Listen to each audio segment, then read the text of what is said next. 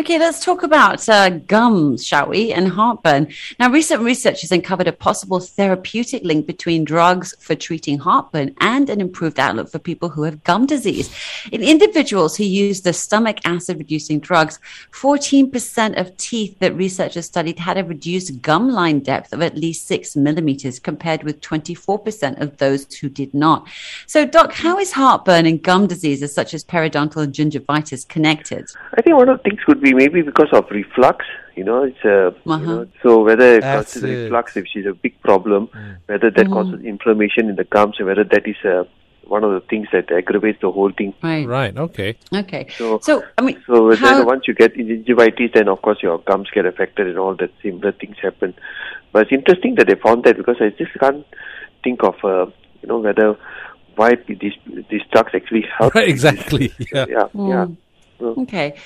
So, how safe is it to use stomach acid reducing drugs, um, i.e., proton pump inhibitors, to fix gum issues on a regular basis? Meaning, is there a specific amount to use? Should it be prescribed, or can we just get it off the counter? I don't think so. I would use these drugs for just for gum disease. You know, I mean, of course, the difference fourteen percent, twenty four percent, but you know, because all these uh, drugs have their own side effects. Uh, but if you're giving them for some other reason, that means if you've got a problem with uh, gastric ulcers or chronic gastritis, or you got reflux esophagitis, and you got no choice but to take these drugs, then okay. But I wouldn't use them just for gum disease as yet. Uh, I think they have their own side effects, you know, problem with bones, that it can disturb your gut flora. Uh, even there are some uh, shows, studies show that they can increase the risk of getting pneumonia. So I wouldn't use it uh, okay. Just as a, something routine, uh, especially if you've got no gut, gut problem and using it for maybe because of your gingivitis, I would not do that.